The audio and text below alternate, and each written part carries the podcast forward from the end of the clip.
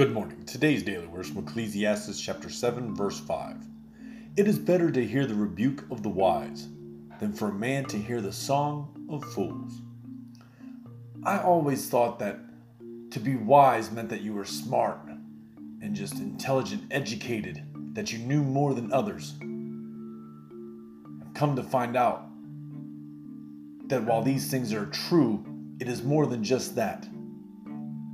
A wise man or a wise woman is someone who makes the right choice, makes the choice that lines up with the Word of God, while the fool lives recklessly, without abandon, no regard to the Word of God or God Himself. So it is better to listen to the words of the wise who know what is right than to be praised by those who are living recklessly and against the Word of God. Remember that Jesus loves you, so do I. Share the word of God with someone today. God bless you.